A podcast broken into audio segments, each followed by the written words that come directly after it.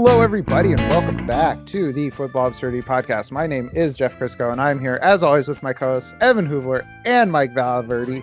Boys, the fantasy season is over. How you feeling? We feeling good in the neighborhood? Woo! I'm excited. I just invented a new condiment that's going to take the football tailgating world by storm. Is it mayo chup? It is like that. It is kind of like a blend of ketchup and mustard. I call it custard. Oh, I like custard. You should put it in a pie. Feed it to. Oh, you should. That's right, custard. Okay, pivot. Pivot. You could, no, what you need to do is you need to make this custard and then serve it to your wife as a dessert. Be like, honey, I made you some custard. I forgot about custard. Pivot. it's now called mutsup. Mutsup. Yes. Is that like up dog? Mustard and catsup. Mutsup. Mutsup. Mutsup. That's what I say to my wife when the dog wakes up. What's up? Not much. What's up with you? What's up? All right. Uh, Mike, how are you doing? I'm doing good. It's Saturday. and It's not Yeah. Friday, but Yeah. it's you know it's all right. Gonna probably play some World of Warcraft after we're done here and get my characters up to level 50 so I can enjoy the new expansion. Oh, do you have to be level 50 to be in the new expansion? Yeah, yeah, 50 is Oh. a requirement. Um, they totally nerfed everything. People were getting up to like level like 120, 130, and then they're like, no, we're not going to do that. We're going to change it all around. So now the highest level is level 60. So you enter Shadowlands at level 50, and then you have 10 levels to get to level 60, and then you're pretty much done. And then you're capped out. Yeah. Ah, okay.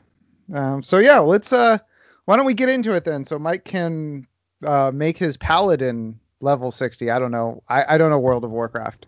Paladin pa- works. Paladin works. Hey, I just I just went with a you know a D and D class, and I, I guess it worked out for me. Yeah, you know that warriors, paladins, um, they're all there, the basic characters, and then you know, of course, you got some creative ones as well. So, yep, nailed it. Pandas. All right, let's stop talking about World of Warcraft. this is the uh, absurdities. This is the third annual absurdities, and what that is, is this is our award show. We're all sitting here in tuxedos. Um, Evan is in a lovely ball gown. I think I actually made that exact joke last year. Now that I think about it. Love it. I, I I could be fabulous year in and year out. It's okay. Repetition is cool. Yeah, but you know, Evan is in a fancy little ball gown, but that's that's just his podcasting outfit. He says, you know, look good, play good. That's how that's how he that's how uh, he rolls. I mean, pandemic rules. I just haven't changed since last year. All right, so what we are doing for the absurdities this year is we are issuing some awards to our fantasy uh, football players. I guess you could call them the, the the the real life NFL players who helped us out in fantasy this year or didn't help us out. So last year we had six categories. We nixed one because we're not quite sure what it meant, and that was under the radar stud. So we got rid of that. We added two new ones this year, so we got seven categories for you folks. So um, why don't we Oh, uh, week 17. Don't play in it. Do you want to know why you don't play in it? Because Alvin Kamara isn't playing this weekend. Because a million other people aren't playing this weekend. So if you're tuning in listening to week 17 advice, you ain't gonna get it. We're, my advice for you is don't play in week 17. Yeah, next year, Carl, uh, Fake Plastic T, and I are going to set up what we're calling shelter leagues for people who have stupid leagues like Week 17 championships or trade vetoes, and it's going to be all good stuff. So if you are in a Week 17 championship and you can't talk your league mates out of it, come on over to our Discord. We have, we'll give you shelter from the That- nonsense. Yeah, that is tiny.cc slash FB absurdity, and it's still going. Even though the fantasy season's over, we still have a lot of good discussion. It's slowed down a bit, but it's still been good discussion. And um, we will be. That's a good uh, transition into the uh, uh, broadcast notes. So we will be every other episode during the off season in this feed. Uh, every other episode during the off season will be in the Patreon feed, which is patreon.com slash football absurdity. It's only three bucks a month. We will get extra content out there.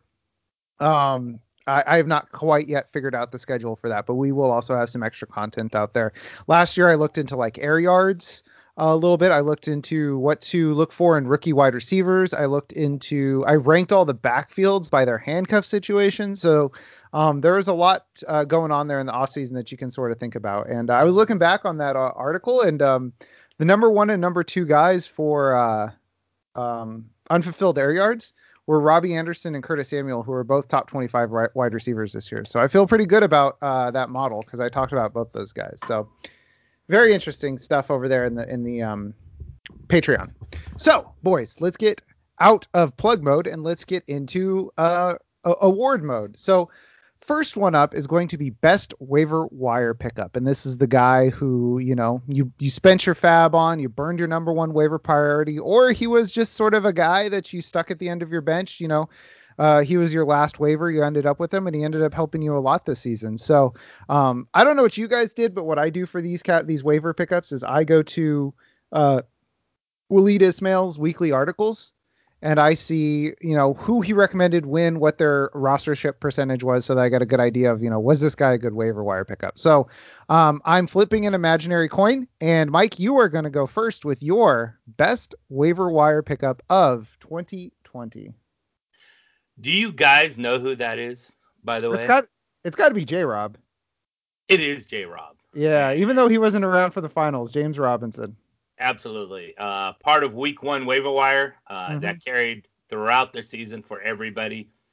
Uh, he was definitely owned by week three, uh, pretty much throughout. Uh, oh yeah.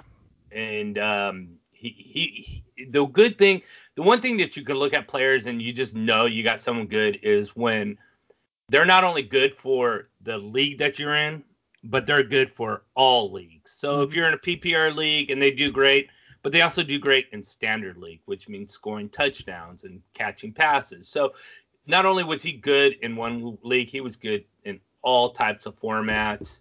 Um, the only weeks he did not appear as a top 24 was week one, week five, and week 16. And of course, he was out in week 16. So two weeks in your whole the whole entire time that hopefully you owned him, he was not a top 24 guy. Um, that's a n- string of nine straight weeks inside the top 24, which tied Alvin Kamara as the longest streak. Um, interesting enough, he never reached the RB1 plateau, but he did become an RB2 a couple times. And you know, I, I just think no doubting he was one of the best fantasy running backs this season. Finished as an RB4 on the year, only behind AK, Dalvin Cook, and Derrick Henry. Wow. Wow, yeah, that's uh that that's pretty much the smash 1.01 easy pick for this uh for this. Yeah, the, the that was the first guy I wrote down, J Rob. Um Waleed had him in his uh, week two waiver wire thing. So after week one, as a 43% rostered guy, and Mike, like you said, he was he was off of that list very quick. So uh, Evan, who are you looking at as a uh, the best waiver wire pickup of the year? Well, he came into fantasy relevance due to kind of a tragic situation, but overall, uh, he stuck around, and I really like top 12 quarterback Justin Herbert.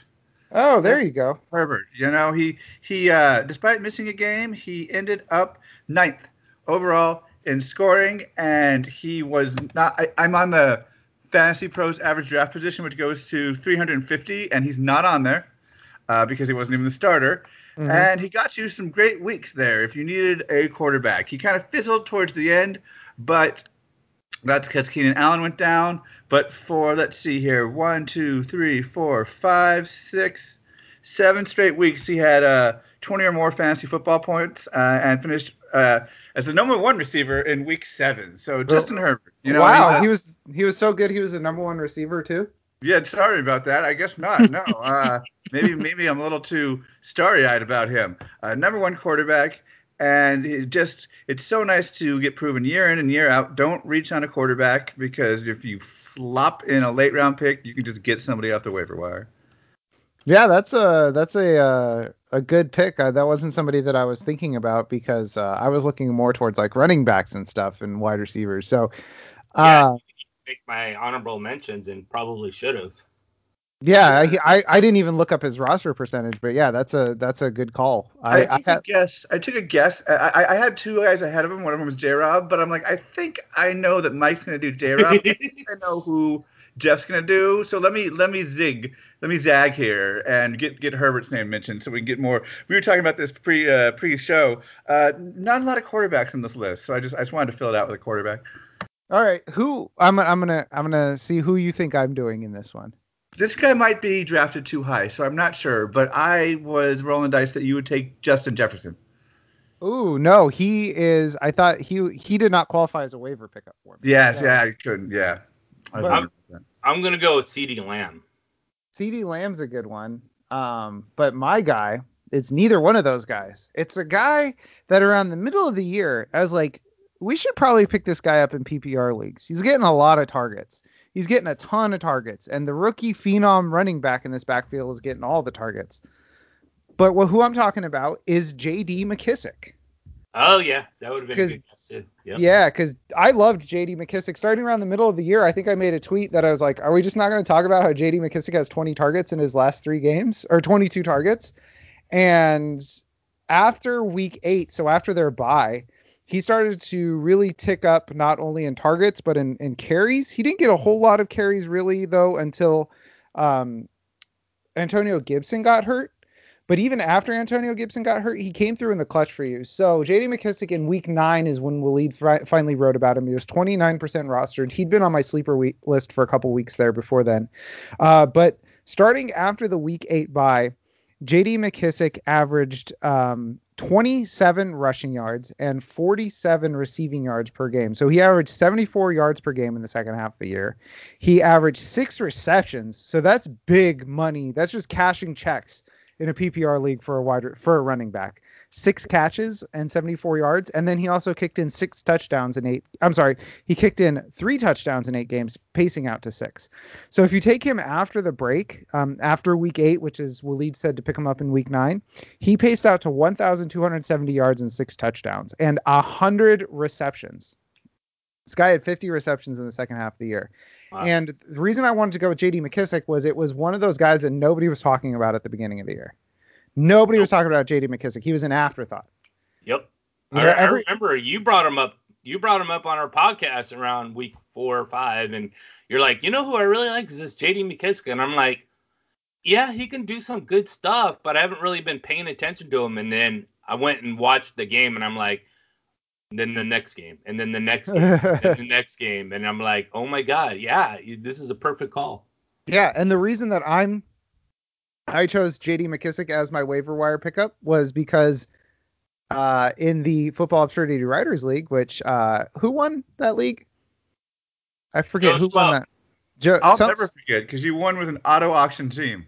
yeah, somebody won. I forget who it was. I think it was me. I'm not sh- 100% certain.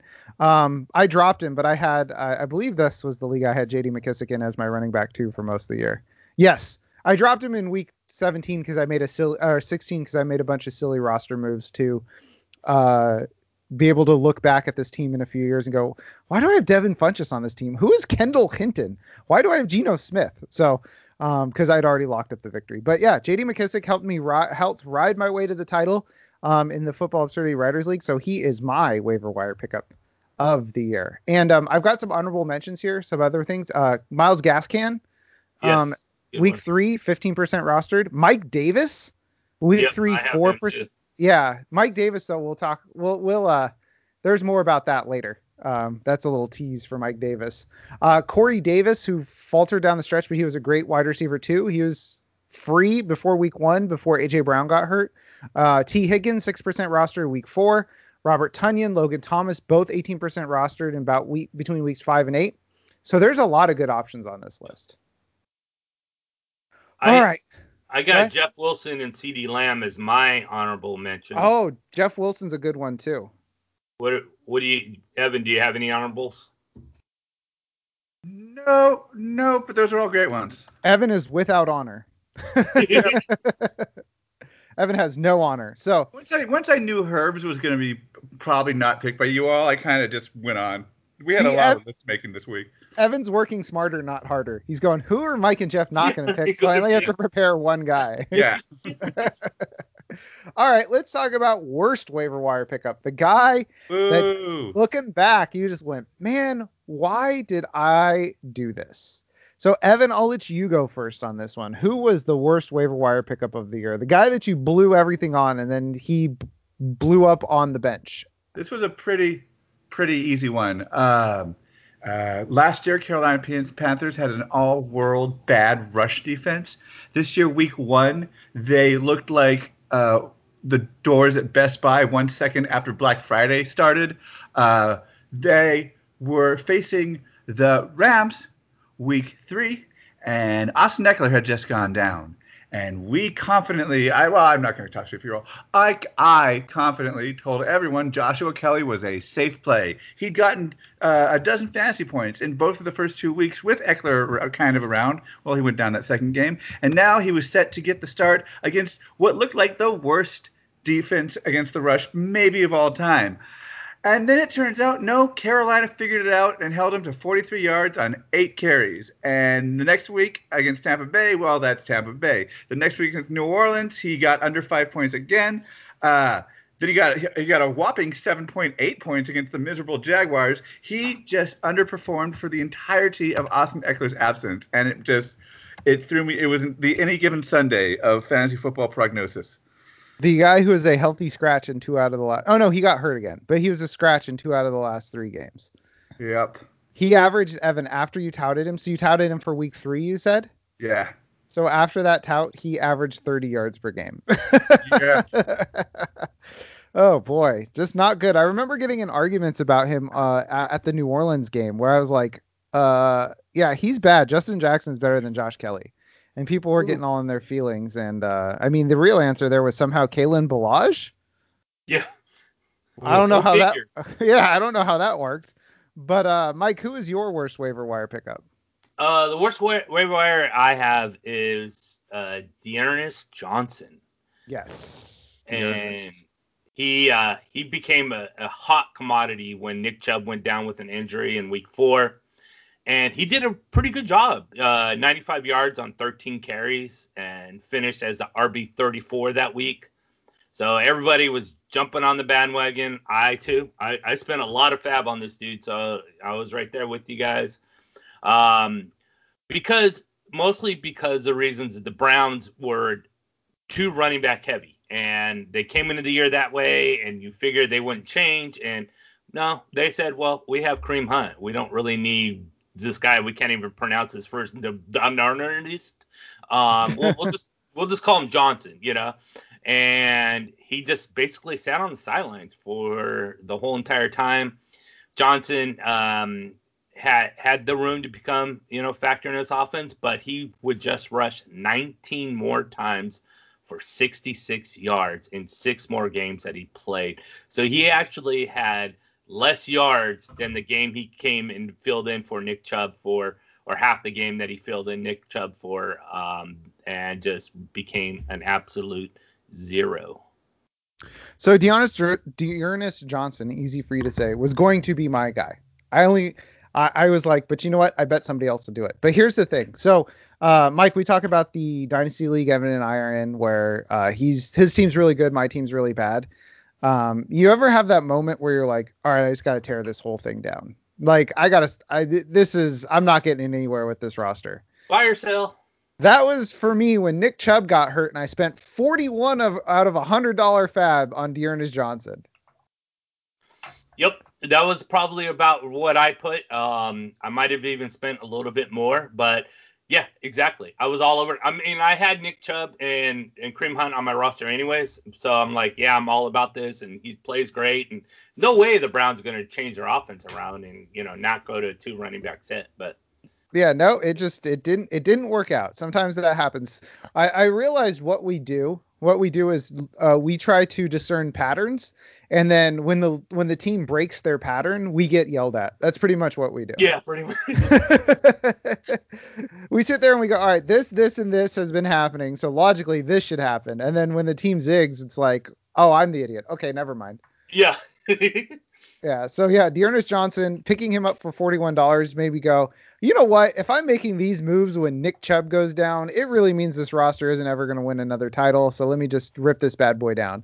And now I have uh, five of the first 25 picks this year, so feeling nice. pretty good about that. Uh, my guy though, um, so back in week uh, one, after week one, uh, uh, George Kittle missed two games. He missed weeks two and three. In those two games, uh, Jordan Reed had two touchdowns against the Jets on 50 yards, two receptions for 23 yards against that, or against the um, the Giants. He got hurt in that second game though. What sucks is Jordan Reed is, is my is my bust worst waiver wire pickup. Is everybody picked him up because everybody remembers Jordan Reed from 2016. Everybody remembers the Jordan Reed that was good, and and I got uh too far ahead of myself. I got too far over my skis because I stopped remembering that Jordan Reed was Jordan Reed. And Jordan Reed is going to get hurt again. So Jordan Reed, everybody picked up Jordan Reed after George Kittle got hurt. They got one good game out of him. Then Jordan Reed got hurt. Well, guess what? George Kittle was still hurt. So everybody rushed back to Jordan Reed. And here's what Jordan Reed has done in the seven games since coming back from injury. Six of these without George Kittle. 30 targets, 15 receptions, 146 yards, two touchdowns. He's averaging 21 yards per game. Ugh. And that's the the guy that everybody was rushing out to get because there's uh you know the I won't steal their their their term for it but I'll I'll credit them the fantasy footballers they have what they called Rule 86 when Jordan Reed was was on the uh was on the Washington uh, football team. I guess he wasn't on Washington football team but you get what I'm saying. Uh if he is healthy and if he is playing, then he is in your lineup. Period. And that just didn't work out this year. So my big one was D'Ernest Johnson, but I knew that Mike was going to take that one, if not Evan. So I'm going with Jordan Reed as my worst waiver wire pickup of the year because you did it twice. You got tricked by him twice.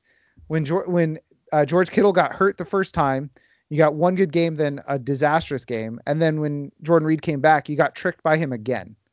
So that's why my my worst pickup was Jordan Reed because he did it twice to you. He was a double dip bad pick this year. That's harsh. That is harsh because yeah, you're right. He he uh they went down and then picked him up and then oh availability and eh, you know again with the name recognition and I wonder I wonder how close he and Ross Dwelley turned out as far as stats. Uh, I can I can tell you. Jordan Reed uh, got 60 points, 60.1, and Ross Dwelley got 37. Oh boy. Yeah, Ross Dwelley. So Ross Dwelley is on the field a lot for the Niners, uh, but he's generally is a blocking tight end. That's the thing with Dwelley is he gets a lot of run, but he's he's he's a blocker boy for them who will occasionally do Kyle Juszczyk things. Um, and and then people go, oh, maybe this Ross Dwelley guy. But yeah, no, it didn't work out for people who picked up Ross Dwelley. Um, all right, let's go ahead and let's get some good Oh, vibes one, going. one more thing. Sorry to circle back, but I had a cherry pick set that I totally forgot to uh, present.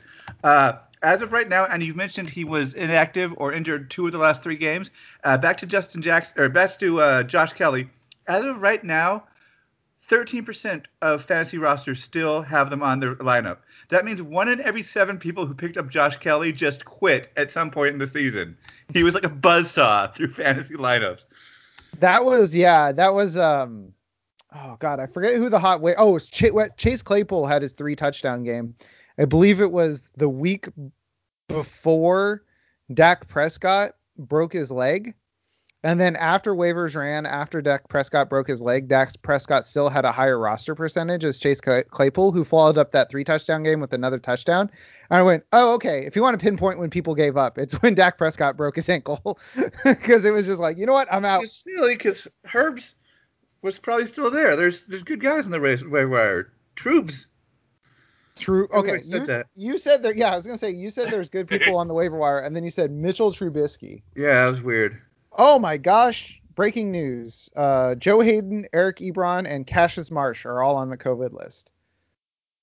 Dang. Wowza! Wowza! Do you have any uh, honorable net- mentions for worst waiver wire? Me no.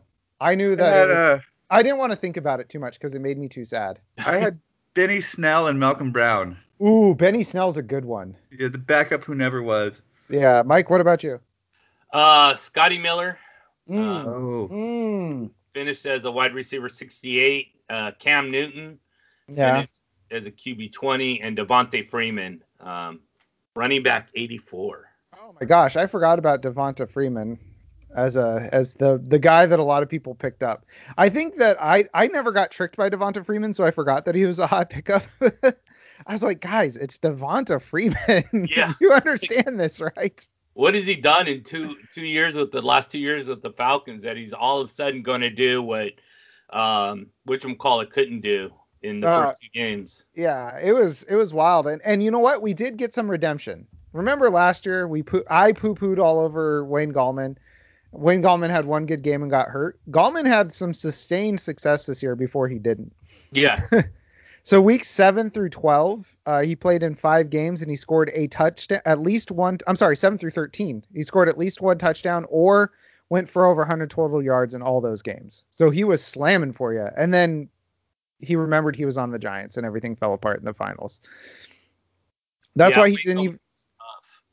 That's why he didn't even make my honorable mention list because he fell apart in the playoffs. And then he That's all. also did good. He, he had, like you mentioned, he had a streak of really good games. I, you know, I wouldn't be surprised as we talk about one of those hidden injuries kind of things because he went from being serviceable and putting up good points to doing absolutely nothing. So the way he runs and everything, I wouldn't be surprised that he has one of those injuries.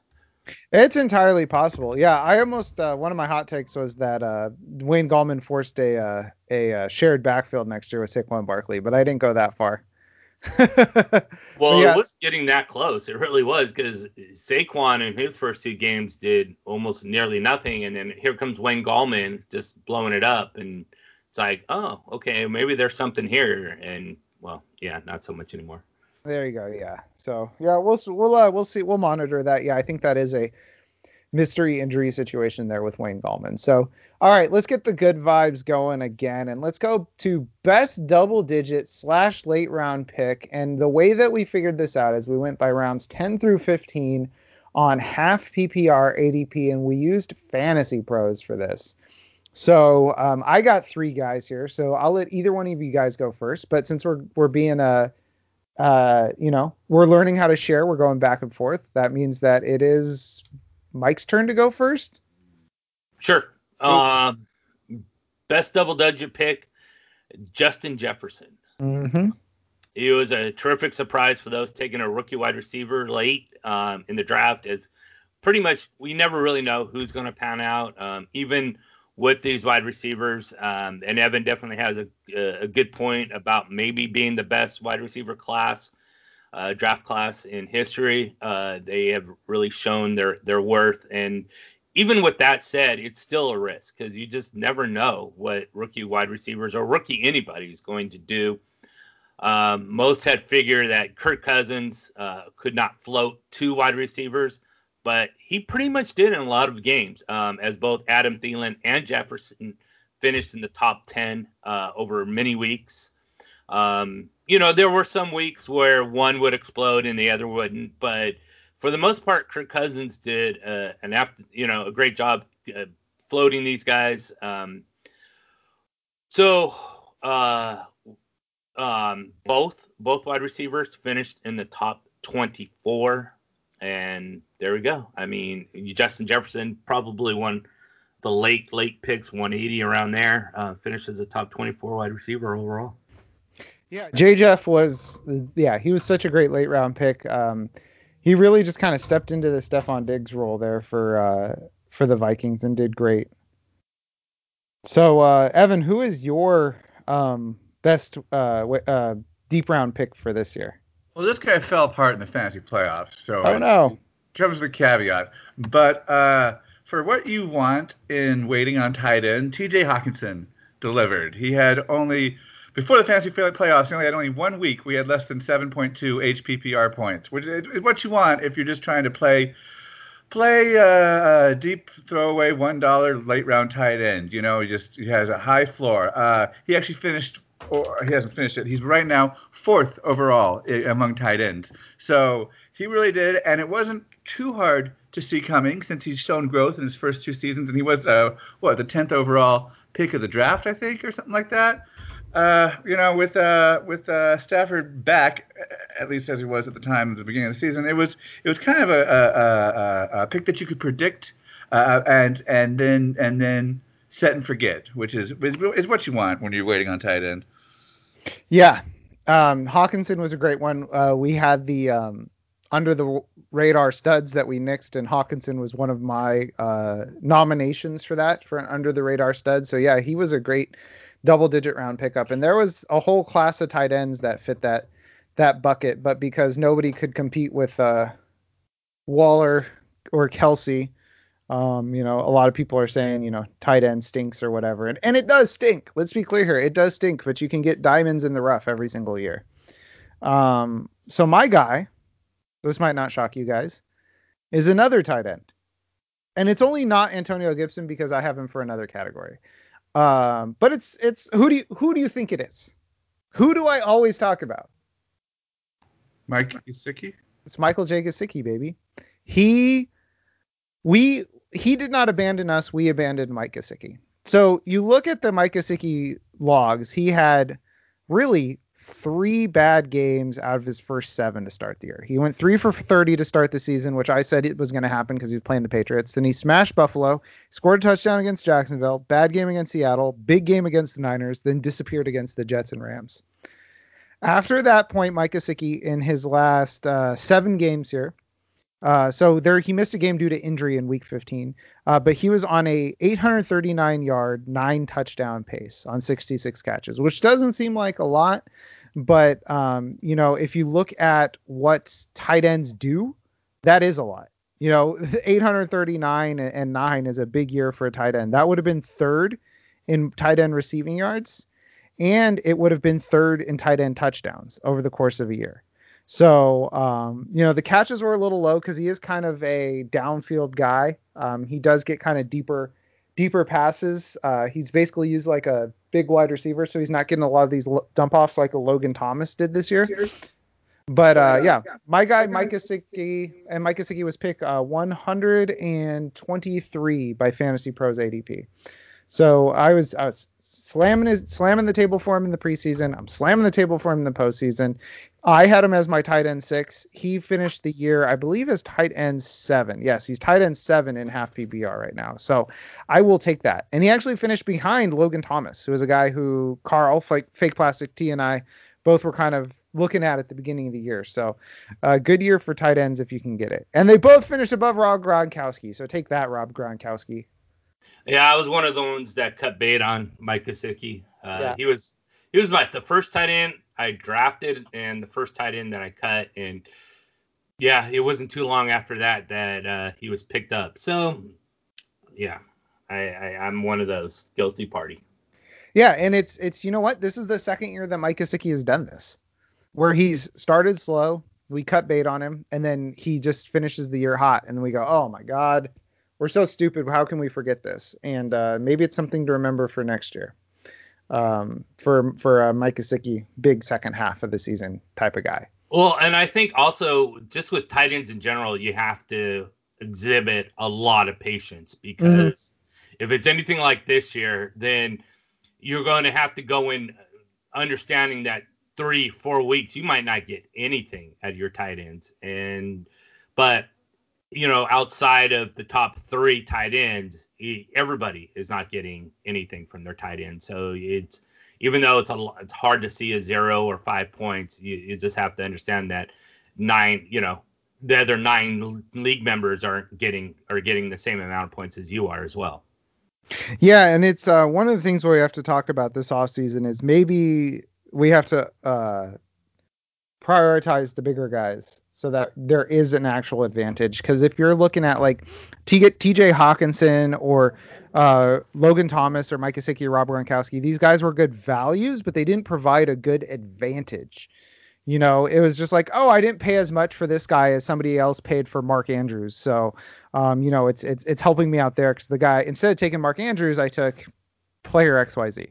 You know, I took Stefon Diggs instead of Mark Andrews in the fifth round, and that's why it's helping me. Not, oh my God, Mark Andrews is so good, or oh my God, T.J. Hockenson is so good, or Mike Gesicki is so good. It's like, hey, they were great value, and so maybe we have to start start talking about, you know, uh, Kelce Kittle Waller as a you know first second round picks next year. Yep. Because they provide, especially Kelce this year, they provide such an advantage over everybody else in your league that you get, you basically start off with an extra eight points every single week if you have one of those guys. So it might be worth a shot. Yeah, we're back to what we uh, it was about five years ago, six years ago when we are talking two tight ends. Um, if you have an open flex that plays tight ends that you draft in the first and second round, you draft Kelce and Waller, and Mhm. you know you you usurp all the point from everybody else, and you have the two best tight ends in in in football, and they get you all the points while everybody else is sucking up zeros because there's no tight ends available. Yeah, that's you know you have the zero RB people saying draft a lot of wide receivers. You have the zero wide receiver people saying draft a lot of running backs. Just do neither. Don't draft any wide receivers or any running backs. Just all tight ends, baby. Go with All the right. tight end. Yeah, that's right. So that was sarcasm, anyways. And then yeah, my uh, honorable mention Antonio Gibson, pick 150. I was looking back, and guess who drafted Antonio Gibson at the at the end of the mock draft that we did right after the draft? You. This Yeah. guy, baby. It was me. I was in on Antonio Gibson, and then his price went too high, and then I tapped out on Antonio Gibson. And I probably shouldn't have. So, um, by the end of the year, he wasn't really pick 150, but um, that's why I didn't want to go with him because by the end of the year, he was like a six round pick. He didn't really count. All right, so we feeling good after that one because I got a bad I got a bad category coming up next. If everybody's okay with that. Well, You- hon- honorable This mention. category is so- Oh, honorable mentions. Yeah. Evan, do you have any? No, Gibson.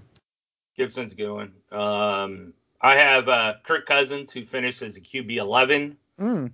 Wasn't probably drafted in, you know, unless you're a two quarterback guy or two quarterback leagues. Jamison Crowder finished wide receiver 37. There was like the first five weeks he was a wide receiver one um, overall, and then of course he got hurt and players came back healthy.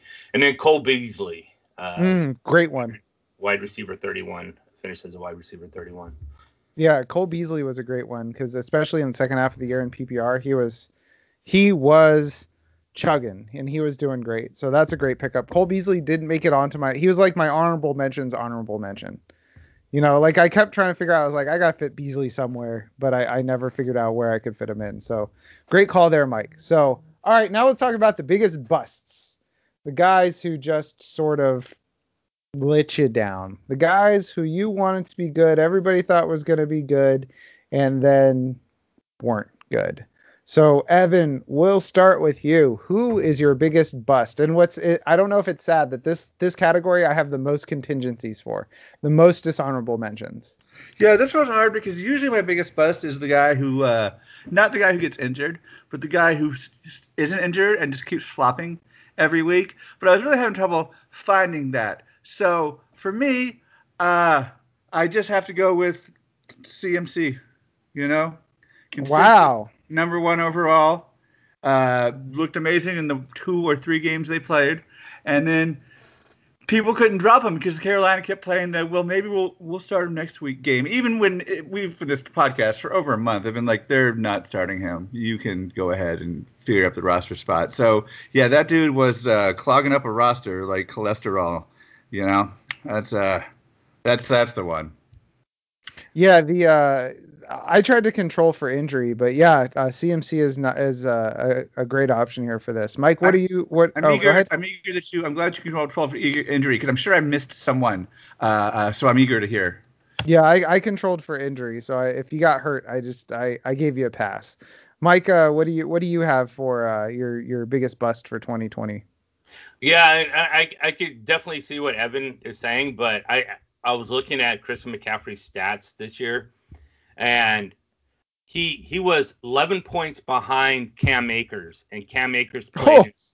seven more games. Um, he was he was uh nine points behind Rex Burkhead, who played in seven more games. Oh no. He was seven points behind Joe Mixon, who played three more games. Wow. Yikes.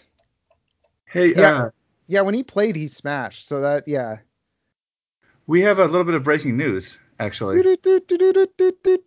Uh, it's being confirmed that, or it's, I guess it's just breaking rumors. Sorry, but uh, the Jaguars seem to have come to a decision on their next head coach. I saw who it was. Yes, and it is Ohio State legend Urban Meyer. And I know breaking news is not my cat my department, but I wanted to work in an Ohio State reference here so I could say that they kicked Clemson's butt last night and Yeah, Fields, that quarterback I hate on all the time, threw six amazing touchdowns. All right, that is all. Back to your regularly scheduled absurdities. So Urban Meyer to the Jags. Justin Yep. Field to the Jags. Interesting. Oh wow. Uh, uh, Urban Meyer gets his pick of literally any player in the draft. Just a thought.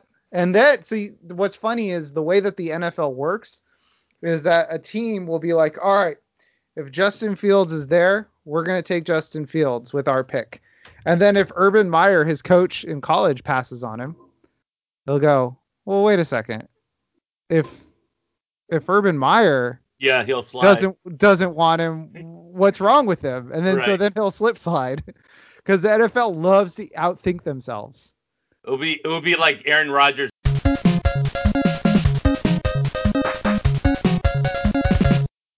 All right, so we lost about a minute of audio there. No big deal. Uh, Mike and I were just riffing on his Aaron Rodgers point, but uh, let's get back into the bust. And Mike, um, another thing we missed, uh, we lost was you challenging us to figure out your bust, and we figured it out on the first try, and it was obviously remind me again. It was Ezekiel Elliott. Oh, Zeke, duh. and um, which which I think you know is is one of those things where you wouldn't think Ezekiel Elliott as a bust, but he was uh, really from almost um, the moment Dak Prescott went down, his season went right down with it. Um, he was um, atrocious with just two double-digit point weeks since week six. Uh, so yeah, since week six, he only scored two double-digit weeks. Uh, he fumbled, bumbled his way. Tony Pollard looked better than him um, for a lot of parts of the season. And if it wasn't for Ezekiel Elliott's first five weeks and his name recognition, he would have been on the trash heap for a lot of owners. I think uh, a lot of people just kept him because he was Ezekiel Elliott and they saw what he did the first five weeks. So you kept hanging on to him, but really you could have just tossed him. He he definitely could have been a waiver wire for everybody out there. Uh, I, I really honestly believe he's played his way out of the first round for 2020 redraft leagues this year. And at this point, right now, without week seven going into week 17, he is currently the RB 11. Ooh, Mike's hair is safe. Safe. Safe. You can say, "Oh, I meant only for the fantasy regular the fantasy season," so you can call it safe. I yes. And I think you know even even if week 17, I still think it's going to be safe. Uh, I'm I'm I'm good to go. Um, I actually have my hair as a mullet right now because I didn't think it was going to be possible, so I just kept it. Uh, but yeah, it's it's now time to get a legitimate haircut. to, to to clean that bad boy up. So uh, so yeah, um, I'm gonna go on Twitter right now and retweet your post and say uh, your boy's hair is safe. We- Your boy's hair is safe. All right. So yeah, that was a that was a a, a cojones pick that you made, uh, saying that if you if you haven't heard before, uh, Mike said if Ezekiel Elliott finishes the season any better than a running back eight, he'll have he'll have his barber shape his hair into a mullet, and he posted this in May. So big uh, big ups to Mike for uh, putting himself out there and then having his hair safe. I like it. Yeah. So all right. So uh, let's get into my bust. I had a lot. So I like I said I controlled for injury, but I still had a lot of candidates here. CEH, Le'Veon Bell, Todd Gurley, Julian Edelman, who I'm now realizing was a bust because he got hurt.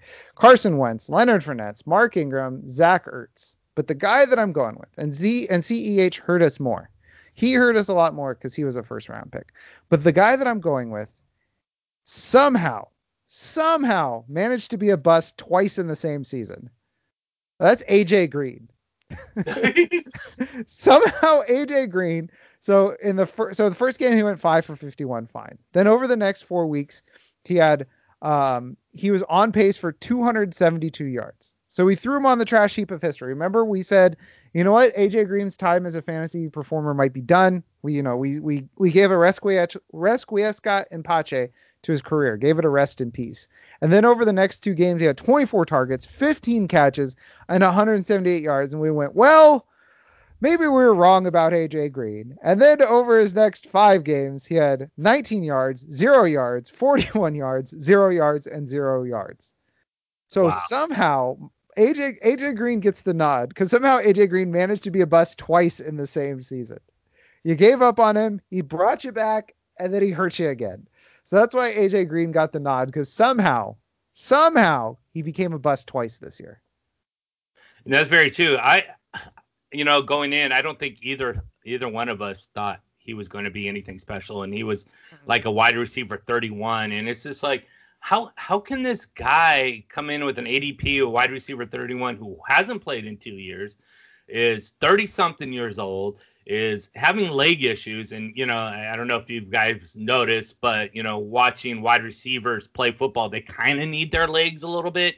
Um, back issues and a whole bunch of other stuff and believe that he's going to be this this wonderful AJ Green that we saw prior to all these injuries adding up.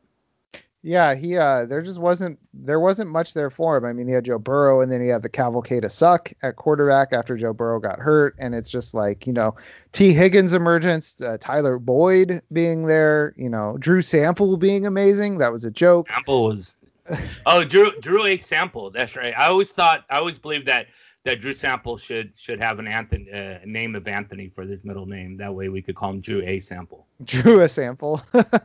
I like I, I think it's very good that uh the Bengals in order to save money, they got a guy who they could just give the sample jerseys to. Yeah, they they- like get a they get a jersey mock up, they're like, This looks great, give it to Drew. so so yeah, um but yeah, AJ Green, big bust because he somehow managed to bust twice in the same year. Like it. Good call. Yeah, so I gave you my uh you I gave you guys my honorable mentions. Um Ertz, Ingram, Fournette, Carson Wentz, Todd Gurley, Le'Veon Bell, and CEH. Do you guys have any uh um honorable mentions? Michael Thomas, even not injured. Yeah. Ooh. And then who who'd you say? You said uh, Evan. You said Michael Thomas, and then you said another Mark one. when Ingram you- was always going like third, fourth round, which I thought was ludicrous, and was he turned out to be the third best running back on the team. Yeah, I actually drafted him in my home league in like I think round five or six, and I played him once in week one, and that was all I needed to see out of him. Yeah. Uh, Yeah.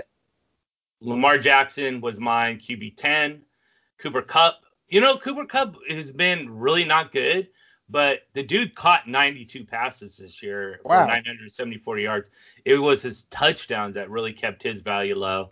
Um, so I have him as as a it was a bust, and then the rookie Clyde Edwards-Hilaire was another bust for me. Yeah, he was he was a big bust. First he got he, after Damien Williams opted out, he ended up as a first round pick and it just didn't work out um for anyone. And uh let me let me check something here. Hold on. Let me just check something really quick here. Uh Mike, you mentioned Cooper Kupp. And uh let's see.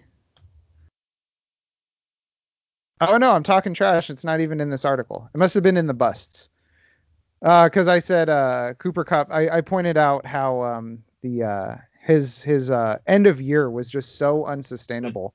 Horrible. Right, uh, Reynolds, Josh Reynolds, I think. Is it Josh Reynolds? Yeah. What? Um, he, Ryan Reynolds. Thank you, Ryan Reynolds. Um, he came back from his uh, his uh, D2 movie. Um, and um, anyway, so yeah, he's he even has taken up um, a lot of uh, um, snaps. They they pretty much shared snaps for like the last three or four weeks. Yeah, and here it is. Here it is. So, um, Cooper Kupp's rankings. This is what I wrote about him when I called him a bust in the uh, Ram Sleepers breakouts and busts this year. Uh, Cooper Kupp's rankings are aided a lot by completely unsustainable pace down the stretch of 2019. Kupp scored in the last five games of the year, which isn't that insane alone. The insane part, he averaged just 56 yards per game in that stretch, and to pull that off, he caught 90% of his passes. He also had 20 targets across weeks 13 through 16, getting 10 targets in week 17 to save those target totals. Mm. He was just hyper efficient catching the ball, and he scored a lot of touchdowns down the stretch. And that buoyed his value up into being, when I wrote this, he was wide receiver 13, 34 overall. Uh, and this was in July when I wrote this. So yeah, Cooper Kupp was just he was a he was a bust waiting to happen.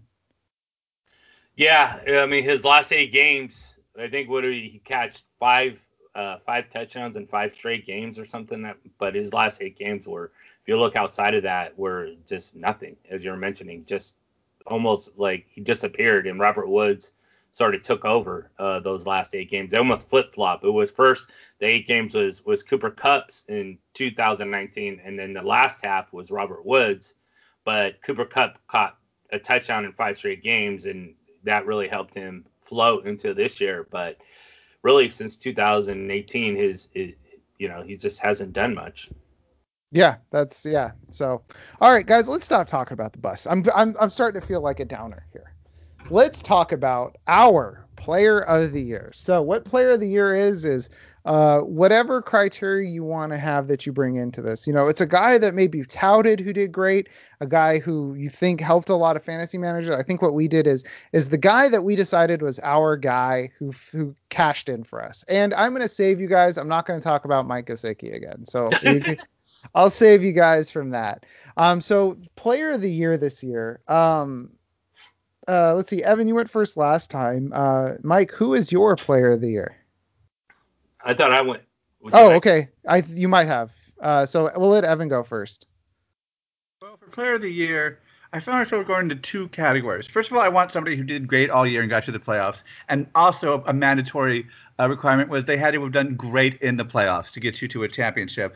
And there's then, then I found myself debating between do I want the people who were picked in the first round and came through, or do I want the people who were picked in later rounds and came through? And I really I just had four players, and I think I think overall my player of the year is going to have to be uh, because they they they edged him out by being almost as good as the first rounders, but much much later. Uh, uh, and that, that, that narrowed it down to a quarterback and a wide receiver. So of course I went to the wide receiver because quarterbacks are not as uh, scarce. Okay, that long Evan, short, Evan, are, are you are you stalling because you forgot to do the assignment? That's what it no, sounds I like. just couldn't decide between four players, so I'm doing it on the fly. Uh, like you're like, well, you know, uh, uh, you know, Treasure Island is a book about an island full of treasure, and uh, you know, Simon and Schuster Press, yeah. Robert Louis Stevenson, hell of an author. All right, so player of the year, Stefon Diggs, finished third overall, or is third overall in total points scored. Uh, put up 37 points on Monday Night Football, putting many fantasy owners, including me, over the top. Uh, 20 points in the previous week, 24 points in the week before that. Uh, average draft position. Here I actually didn't do my research, but average drag position, drag position, uh, 62nd.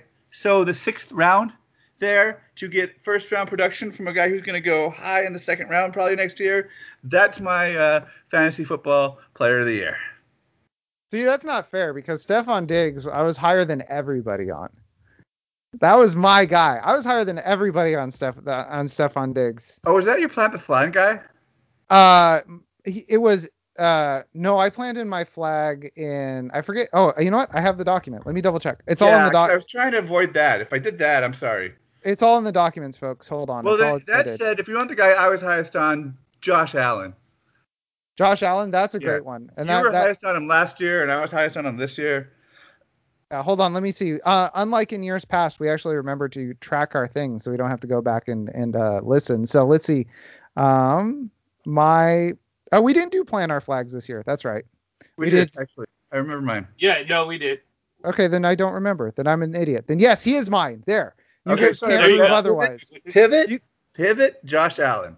Josh Allen's a great one, and and it works all the same. Yeah. Uh, he he got he got he started off hot, so you got to uh, uh, stay strong in your leagues when he was cold. Eh, he was cold, but then he's currently the number one quarterback. Went for let's see here. Oh my God, where was he even picked? He was around QB seven Yeah, he was QB7. Great job. 70th overall on Fantasy Pros, which puts him just at the end of the sixth round. That's what you want, and your that's where you want to take your number one overall quarterback at the very earliest. Yeah. So yeah, just to support Evan Stefon Diggs thing. Number one in targets, number one in receptions, number one in yards. Uh, he is not the uh, wide receiver one because Davante Adams had 17 touchdowns and Tyreek Hill had 15 touchdowns. So uh, his eight touchdowns were the only disappointment for him. But um, he did finish as the wide receiver three in total fantasy points on the year.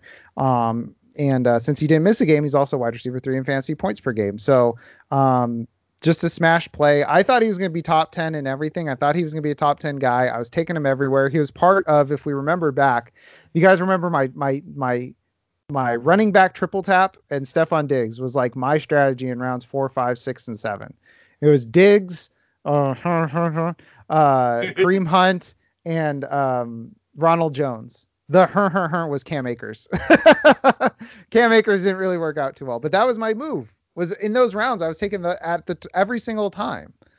So um so yeah, I Stefon Diggs, Josh Allen. Um, I thought he was going to be good. I didn't think he was going to be this good, and I don't think anybody thought he was going to be this good. Uh, but Mike, who is your guy that you want to say uh, is your player of the year? You know, I want to take it, and I'll I'll, I'll admit because it's even hard for me to admit about Stephen Diggs is that Stefon Diggs is that, as you guys know, I was absolutely just denying of him and didn't like him at all this year. So I was wrong, but um, I wonder how much of production Stefon Diggs had with John Brown not there. Uh, so um, that'd be interesting to take a look at the weeks, the same weeks John John Brown played, and how well Stefon Diggs played. Um, I can only speak earlier in the season when I started tracking this, but it felt like when Brown was on the field, Stefon Diggs did better because Josh Allen was more likely to go up over the top. And when Brown was not there, the, there was more double coverage on Diggs, so uh, Allen would pivot to Beasley. But I stopped paying attention after their week six or their week ten bye, so that might have changed. Yeah, there was a problem with uh, John Brown not being there caused problems with the uh, the Bills offense as a whole because um, he just I called it the Beasles the Beaslesification of the offense where he would just go like uh, Evan said to, to Beasley a lot, but uh, I, am actually stalling because I'm pulling up the splits right now. So let's see. Stefon Diggs in 2020, um, he played seven games without John Brown. He played eight games with John Brown so far, and uh, he averaged seven more yards per game without John Brown actually. So, um, so with John Brown, 9.4 targets, seven uh, seven receptions 94 yards and a touchdown every every other game. Stefon Diggs without John Brown, and I think a lot of this might have to do with the game that they just had where he scored three touchdowns, but 12 targets a game, nine catches, 101 yards, and 0.6 touchdowns per game. So I would call this 94 versus 101, seven catches versus nine catches. I'd call that negligible difference and, uh, and without John Brown. What I saw uh, early in the season because that had to have swung up in the last four games when Stefon Diggs had over 500 receiving yards. With and John Brown wasn't there for any of those games. So if that was, uh, was if that negligible, even after that strong finish, then yeah, I guess in the beginning of the year it's true that uh, Diggs is better with Brown on the field. Yeah. So there you go. So uh, Mike, does that answer your question? Yes, it does. There you go. So all right, let's go ahead and uh, do you guys have any honorable mentions for your player of the year? Well, I, I have to mention oh, my, my sorry guy. You haven't gone. yeah, I don't, I don't think you've gone either, Jeff. Have you? No, I did. I stole Stefon Diggs from you. Okay, cool. Yeah, Mike, who is yours? Well, you, you guys have any guesses? Hmm. Philip Rivers. No. Uh, close though. It is I have Two, I have two alternates. Oh, it's a quarterback. It's a quarterback. Um. Oh. It's a Tom Brady. You love Tom Brady. Yeah, Brady. Like you guys both love Tom Brady. Yeah. How much? Uh, I'm trying to think who it might be. You're gonna kick yourself.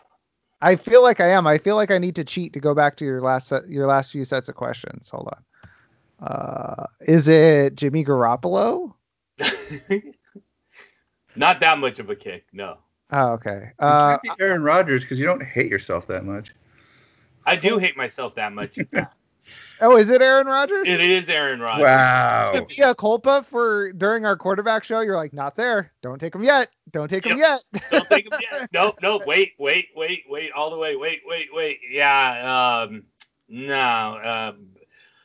Yeah, I completely missed the ball on this one. Completely. Uh. Just over 4,000 yards, 44 touchdowns through the air, 145 yards on the ground, plus three more scores gave him 47 total touchdowns and a QB five uh, overall ranking. This year he finished as a QB five. I originally put him as a QB 19. Uh, oops. Only three times, only three times did Rodgers not finish in the top 12 of quarterbacks, and only once did he not finish outside the top 24, or he did finish outside the top 20. I think he was a top a QB 24 in like week six or seven or something. Trash. Just absolute trash. Get rid of him. Um, interestingly, he never finished first. He never finished as a QB one. Um, but did have a handful of QB top five performances week after week. He made me realize that I really misjudged him by a lot. Therefore, Aaron, I'm sorry. Wow, you're you're putting him under your wing. You're grabbing him and you're putting your arm around him, saying, "Aaron, it wasn't you. It was me. It was I'm me." sorry. I'm sorry, buddy. It was totally me. Yeah. I'm sorry. I- Uh, I thought he would be your uh, I'm sorry guy." he Uh, is so- my sorry guy, uh, very sorry guy. Uh, and um, yeah, uh, other other guys, Stefon Diggs, um, as I talked about a little bit. Uh, Mhm. I had him. I had him as a wide receiver 32. So, oops, he finished as a wide receiver three. David Montgomery, I had as an RB 30. He finished as an RB six. And Cole Beasley barely even made my list. Uh, wide receiver 85. He was my last wide receiver on the list, and he finished as a wide receiver 31. Wait a second, Mike. Are you doing the I'm sorry category? Yes. You skipped your player of the year. Player of the year. Uh, Yeah. so we got. That's why I was so confused. I was so confused because I was like. I- this is this is like when what's her name Jessica Tandy at the Oscars read the wrong one. No, not Jessica Tandy. Who read Oh. the wrong? Who re- who read the wrong? Who read La La Land when the winner was uh, Midnight? Yeah. I can't remember who that was, but you're absolutely right. And then uh what was the the comedian guy uh Steve read the wrong Miss America person. Steve Harvey. Yep. So you were right. You were right, Evan. I, I don't hate myself that much. I'm I glad to know that. I, I was really thinking you were like, yeah, he's the player of the year because I was so I was so bad about him, and I was like, wow, okay. So Mike, you get to go back to back. So you did you skipped ahead to your I'm sorry guy. You got your Mia culpa out of the way. So let's hear your player of the year now. Sorry guys on that. I totally screwed that up. See, it's okay. It's your I'm sorry about my I'm sorry. I'm sorry. Uh, yes, I'm sorry. I'm double sorry. Um, okay, player of the year, which which is really uh, was I, I thought Alvin Kamara. Um, Mhm. For instance, in, uh, in the first uh, 10 weeks, he was no lower than an RB 11.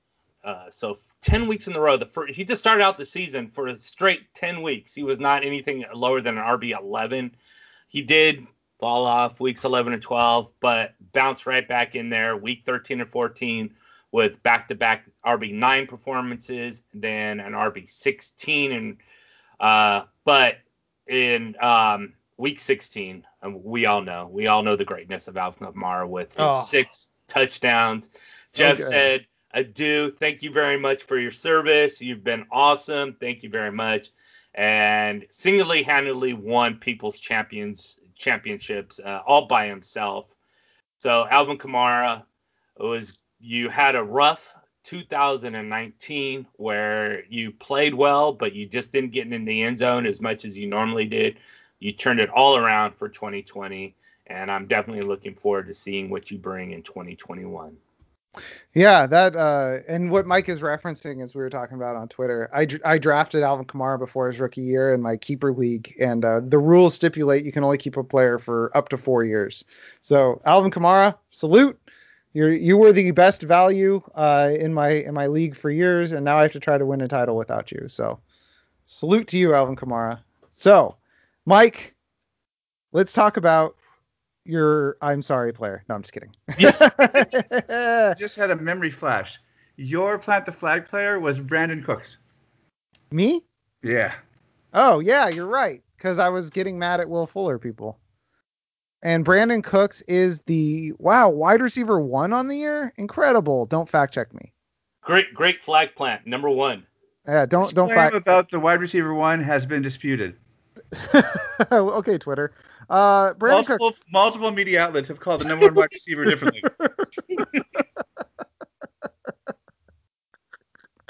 Uh, Brandin Cooks threw 14 games, 984 yards, 70 catches, and four touchdowns. I'll take that. Wide receiver 28 right now. Sure, why not? Why not, guys? Why not? Um, so all right, let's go ahead. Let's move on to our. Oh, I'm before we do, I got my honorables. oh Uh, honorables, yeah. Derrick Henry, who's another player probably I could fit in my on In your sorry I'm sorry, category. Yeah. He finished as an RB three. Uh, Josh Allen uh, finished as a QB two, and Tyreek Hill finished as a wide receiver one. So all three of those guys were honorable mentions for Player of the Year. Yeah, my honorable mention also. Uh, he didn't finish great in the rankings because he got hurt, but um, Austin Ekeler, he was a guy that I was really big on, and um, when he played, uh, he pulled his hamstring. He was doing really well before that, lots of volume and everything. Um, I was a big uh, proponent of his um, in the offseason. It was nice to see him cash in, but he was nowhere near on the. Uh, oops, sorry, banging my mic. Uh, on the uh, Stefon Diggs level. So Evan, do you have any um honorable mentions? Davante Adams, number one wide receiver Yeah. in the year, got you there, kept you there. You know, it's interesting how last year CMC was like the third or fourth wide receiver off the board. He turned out to be the only great one among the four. And this year, Alvin Kamara was the second or third wide, or sorry, running back, second or third running back off the board, and turned out to be the only one of the top three or four, if you count Elliott, who did great. Yeah, so that's um yeah, Alvin Kamara was a monster. So speaking of Davante Adams, I just want to since this is our recap show kind of, let's see. I'm checking the beer sheets on this. Davante Adams had a $55 auction value on on Evan's last uh, uh, uh barbecue strategy cheat sheet, auction value sheet. And I got him in a $300 auction budget league for $45, baby. It was my steal of the year. I caught the rest of the league Wow. napping. Yeah, I caught I caught my league napping. He was the first big name off the board. So the market hadn't been set yet. So I was ready to go 50 on him. So take that, everybody else. All right, let's get into our I'm sorry players now. Unless everybody, anybody else want any more honorable mentions? We good? Well, good. All good. All right. Mike, Mike thought ahead. He's gonna take a nap now because now. Good night. Uh, yeah, he's he's he got his categories in back to back. So Evan, who is your I'm sorry player of the year? The guy you were pounding the table about, and you were saying there is not a chance in he double hockey sticks this player does what you think he's gonna do, and he's gonna do what I think he's gonna do, and then okay. you're right. well, at first, my I, I'm sorry player was going to be Mike Davis. But then I realized that Jeff's I'm sorry player will almost definitely be Mike Davis. But then I realized again that I actually still need to apologize to Mike Davis. So I don't care if we overlap. Mike Davis, I'm sorry, you figured it out. You took advantage of an amazing system and you took about uh, you reached your potential in versatility and you had a great fantasy year for someone who came off the waiver wire or someone who somehow handcuffed CMC with you. I don't know if people were that prescient, but Mike Davis, you figured it out. You're the Kaopectate Football Absurdity. Stop pooping too much. Player of the year. I'm sorry. Yes. Mike Davis was my I'm sorry. But Evan, I did a pivot. I was vocal about Mike Davis. We've always been vocal about Mike Davis. He was a he was literally a punchline for years for us. Um, I made a joke about him. I said, "Congratulations, you won Mike Davis." This is when uh, he was up for auction. Now you get to start him against the team giving up the third fewest fantasy points uh, after playing Joe Mixon and CEH. Turns out that had more to do with Joe Mixon and CEH than anything else. Um, I caught a lot of heat for that. Um, Mike Davis, I'm sorry. I'm sorry to you. I'm sorry that I had to watch you be trash for the 49ers for years. I'm really sorry that the 49ers cut you for a guy that never played a down in the NFL, Joe Williams.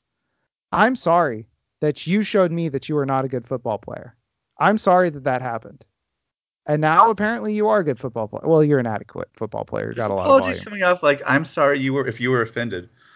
That's what I was gonna say. I was gonna say, Mike Davis, I'm sorry that you did not give me the confidence to tout you this season. I'm sorry, Mike Davis. It's what we call a backhanded apology. but here's a guy I'm actually sorry about Antonio Gibson. Antonio Gibson. So we mentioned him earlier in the year or earlier in the podcast. He was a guy that uh, it seemed like every single thing that happened for the Washington football team meant good things for Antonio Gibson. Um, and Ron Rivera said Christian McCaffrey once when referring to Antonio Gibson. And I looked at 33 touches in two years at Memphis. I looked at 33 touches in two years at JC. I said, what's going on here? Why, why do we care so much? And as he moved up the draft ranks, you know, I took him early on in the year. I thought he was a great 13, 14th round flyer, you know, before your DSTs and your kicker. And I thought he was a great flyer then, but then he started getting the sixth round. I was like, what are you people doing? You guys are getting way too over your skis. And I was very loud about this. And then the Antonio Gibson truthers were right. He got turf toe in week 13 against Pittsburgh, and that affected him for the rest of the year. He mix, missed week 14 and 15, but he came back in the fantasy finals, was efficient on the ground, 10 for 61. He was a good running back pretty much all year once he was getting the opportunity. Um, and, um, you know, I just, sorry, Antonio, you were uh, running back 15 on the year. And I'm very sorry that I said those things about you. I'm very sorry that I doubted you. And I'm very sorry that uh, you made me do this. Now I'm going to go backhanded again. No, I'm just kidding. I'm going to start, I'm going to start gaslighting NFL players. But no, Antonio Gibson, he was a guy I was very vocally out on. Very vocally out on. And um, sorry, Tony. Yeah, you weren't the only one. I was I right got there him with in the you. 3.11 slot in our dynasty. Well, look at you. Look at you, Fancy Pants. Who did I take in the third round? Probably, I don't know. I some can't figure out how to pull it up on Sleeper without the app. Yeah, I probably took some jerk who did nothing this year. So um, I can figure it out. Uh, And I then- found it. Okay, I'm pulling it up right was- now. And uh, I had a pretty good draft actually. It was Ruggs and then Herbert, and then I've opened up the draft, and you are Boston Scott. Gross. But you got Dobbins and Moss the first two rounds. No, I didn't. You see that little arrow? I traded that pick. Oh, okay. I got Michael J. Gesicki with my second round pick. All ah. right. I needed tight ends. Mike, what were you gonna say? I was just saying that even though Antonio Gibson and a lot of people, as you're talking about, especially on Twitter, was like, oh, six round, six round, just because Antonio Gibson finished around there and maybe a little bit better doesn't mean that that is was his price. And if anybody paid six round price going into the draft, even though it paid off for you, doesn't mean that you spent your money wisely. Um, especially since he was going in so many other drafts a lot later than that, like the 13th round. So if you did pick him at the sixth round, you're doing it wrong. Well, it really depends on when you drafted. That's the thing. That Everything- that, that varies for sure. Yeah, everything that happened in Washington felt like it was good. Like everybody said it was good for Antonio Gibson. Like when Derrius Guice, you know, showed us his true colors, um, that's when he vaulted into like the sixth, seventh, eighth round. That's when he really his price really got out of control for me. So before that, he was going, I think, tenth round. b- uh, Before I'm blanking on his name. Uh, sophomore wide receiver tore his ACL in the offseason. Uh, Courtland Sutton. No, on the Bronco on the Washington football team. Oh, um, oh, Harmon, Kelvin Harmon. Yes. So he was so I remember this because Gibson's ADP was around like round 15. Uh, Kelvin Harmon tore his ACL. It bounced up to around like 13, 12, 13.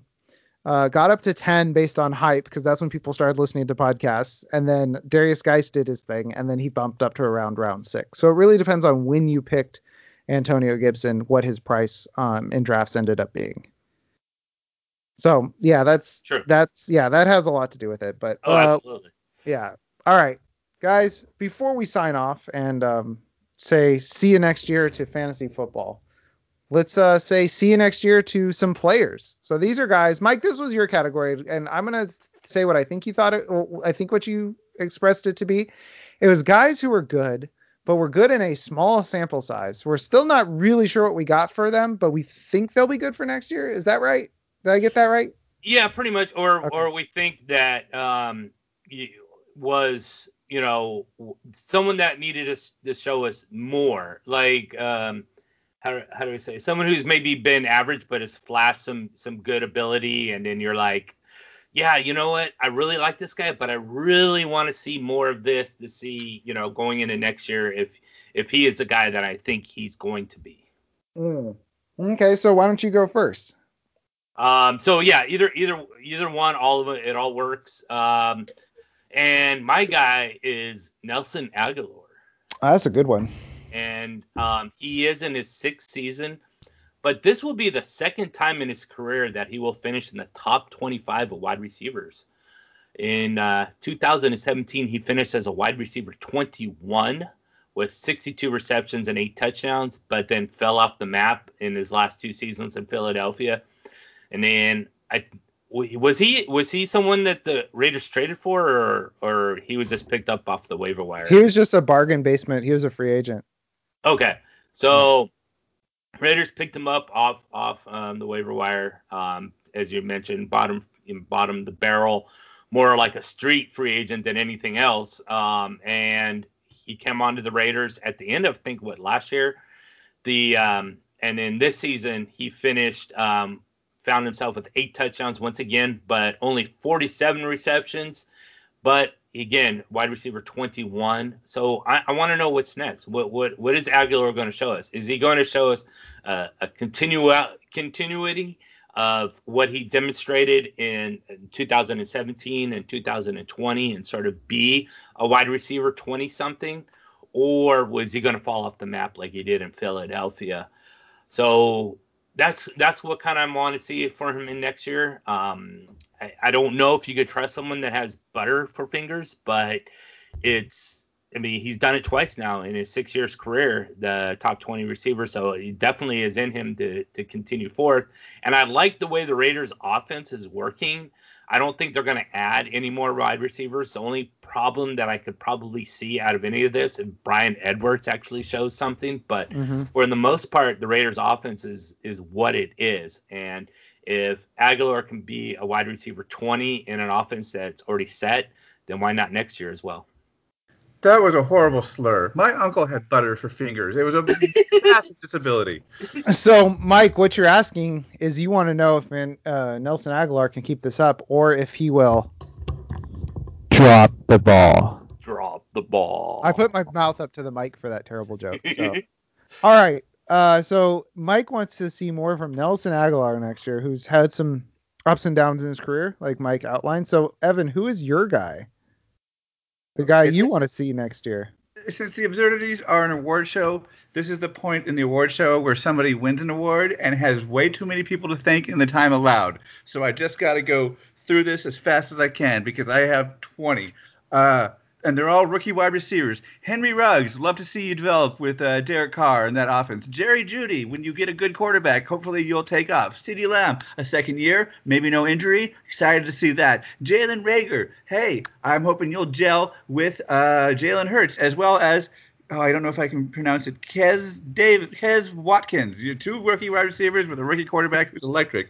Uh, Justin Jefferson, you might be the best in the whole class. Let's see what happens when you blossom in a second year with the same quarterback. Brandon Aiyuk, your versatility was amazing to watch, and I'd love to see them write more plays around you. Tee Higgins, you might have had the best rookie quarterback, and I'd love to see him come back to play and make you have that second year leap. Laviska Shenault, you've got a great name, and you're going to get uh, uh, Lawrence as your quarterback. Amazing. Uh, Chase Claypool, what was with that game where you caught three touchdowns? Are we going to have more of those? I'm excited. Uh, Van Jefferson, you somehow managed to be the second best wide receiver in this class named Jefferson. That's cool. Uh, Gabriel Davis, you're on what could be the best offense next year. Let's see how you grow.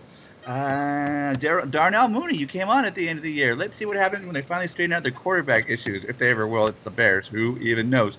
Cole Kmet, you too, same team, whatever. And that's no, that's a tight end. I got past my list of wide receivers. Thank you, thank you all. Thank the Academy. The music's been playing. I have to get off the stage. Okay, good. I wasn't sure if that came through. That I was playing, trying to play up and off the stage. I wasn't sure if that audio was coming through. No, it's quite a list, and I wouldn't have interrupted it with the gag if you hadn't said that thing about the uh, Academy Awards. But yeah, no, that's. A, I was trying to listen, but it was hard with the music blaring on my computer. So I'm sure you made a lot of good points, Evan. It was a lot of rookie wide receivers, is what There's I heard. so right? many that have Yeah. potential. It's crazy. It might not be the best in overall peak talent, but it's going to be the best in depth, I think, by far and away. Yeah, so it's it, it's uh it's basically the rookie wide receiver class that hasn't shown out yet is what you're hoping to see more from, right? Or even ones who have shown out because you mentioned Tee Higgins. yeah, there's so many, so much potential. The ones who've shown out, let's see you accelerate second year, or maybe with guys like Tee Higgins, where you looked great, but you had your quarterback get injured, or CeeDee Lamb. Yes, there's so many angles, so much. It's, it's, it's I'm really excited about it. It's why I couldn't narrow it down to even fewer than 20. Okay, well I was able to narrow it down to one guy. Okay, I was able to do that because uh, there's a guy who he had four starts this year. He had 24 fantasy points, 18.5 fantasy points. He's a quarterback, 25.6 fantasy points, and 19.9 fantasy points. He was a good fantasy football option. Okay. He also threw for um, about 200 yards per game. He rushed for 52 yards per game and a touchdown. I'm not sure if this guy is good. I'm going to end up with him on a lot of teams next year, probably. It's Taysom Hill, guys. I don't know. I don't know Whoa. if Taysom Hill's good. Whoa. I'm shocked. I am shocked. I don't know if he. Okay, for a long time, I was like, Oh, I am God. sick and tired of Taysom Hill. I was like, I, I, I am willing to die on this Taysom Hill, and I wasn't sure if he was good. And I was like, he's not a quarterback. He can't play quarterback. He, he, he sucks out loud. And three out of the four games where he actually played quarterback, he had at least 230 passing yards, which for a you know 29 year old making his first start isn't. I'm sorry, he's 30. For a 30 year old making his first start, he might have a lot of fantasy football value next year. Drew Brees retires, not necessarily because he's good, but because he's got the Konami code. I want to see more Taysom Hill, guys. All year I said I want to see less Taysom Hill. I know. I am shocked. This is Now- like Parasite winning the best Oscar levels of shocking left fieldness. Now I want to see more Taysom Hill. Give me Taysom Hill. I want more good. I'm slamming my table.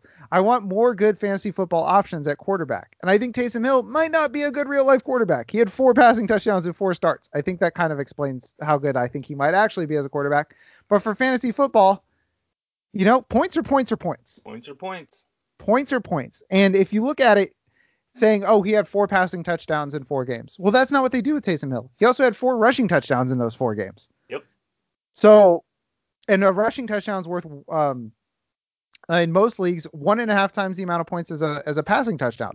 So if you think of it by fantasy points, he had the equivalent of 10 passing touchdowns in four games worth of points.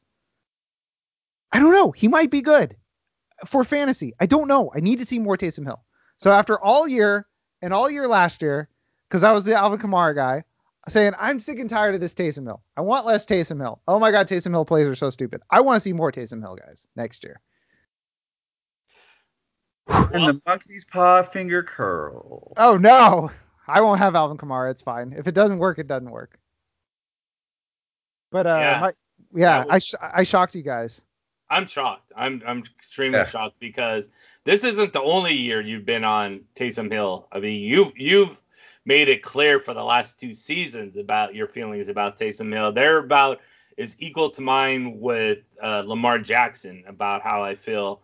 But both players, um, Lamar Jackson fell to QB 10 this year, but um, both players put up a lot of points uh, on, you know, fantasy wise. Neither one of them are good quarterbacks, but they sure can, you know, benefit you in fantasy football, and that's what we're here for. Fantasy That's football. right. Points are points are points. Um. So yeah, uh, that was uh my guy. My honorable mentions. Uh, uh, the rookie running backs. Basically, I'm not gonna do the Evan thing and list them out, but you know we saw partial se- seasons from J.K. Dobbins, D'Andre Swift, Jonathan Taylor, Cam Akers. Uh, Zach Moss, if he can shake Devin Singletary, might do something. They kept splitting touches almost down the middle. Um, you know, maybe Ke'Shawn Vaughn might do something this year if he's actually active, but I'm not sure. He had that one game where he played well. You know, he had a lot of touches. So rookie running backs are my um, honorable mention. And Mike, do you have any? Um, I, I do have Jonathan Taylor as a as an honorable mention. Um, Justin Herbert as an honorable mention. So I guess it's definitely a rookie kind of category. Um, and then the other one that's not a rookie is Curtis Samuel. Um, I'd like to see how he does sort of in this offense going forward in Carolina, so because he had sort of a, a, interesting coming on. I think around eight, week eight, he he he started being more valuable. Finished as a wide receiver 28. Evan, do you have any honorable mentions? T.Y. Hilton. All right. Yeah, come on back. Come on back to us. We never really, we never really gave up on you, bud. Even though we may have, you know, gave up on you on our fantasy teams. Come, come back. So T.Y. Hilton, huh? I like that. yeah, that. he looked good at the end of the year. I, I, maybe he's figured it out. Maybe there is some lingering issue. Maybe there's something that's fixed now. I, I, I think we've seen enough of T.Y. Hilton. Sorry, sorry, boys. Sorry, Mike. I know he did. He did well at the end of the end, of, the end of the season. Um, Wait a minute. Taysom Hill, T A Y Hill, T Y Hilton. Are they the same guy? Tyreek Hill. Wow. Taysom Hill. The writers are getting lazy with their character. T.Y. Hilton. Uh, I feel like there's another one. Kylin Hill. Why did that name just pop into my head? Who is Kylin Hill? He's a oh he's a coming out of college this year. That's right. He's a college guy.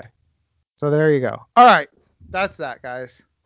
That is the third annual Absurdities Awards. So Well- you guys have we have to give one award, one one more award to me oh for having the best DFS throughout the year, the second year in a row, second year running DFS champion. Thank you very much.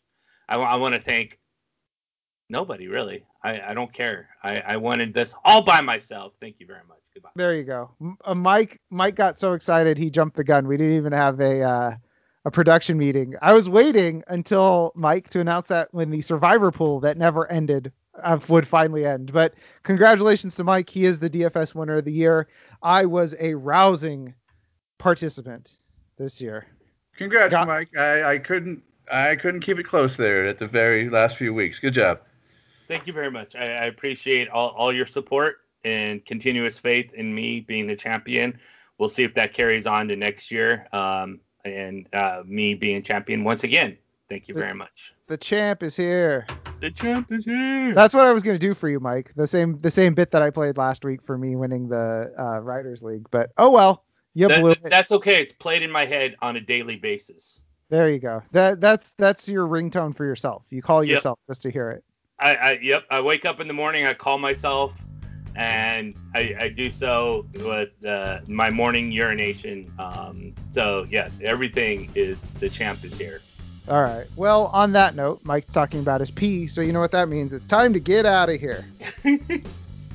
All right. So thanks for listening to the absurdities. We'll be back in this feed in two weeks. If you want to hear from us next week, patreon.com slash football absurdity.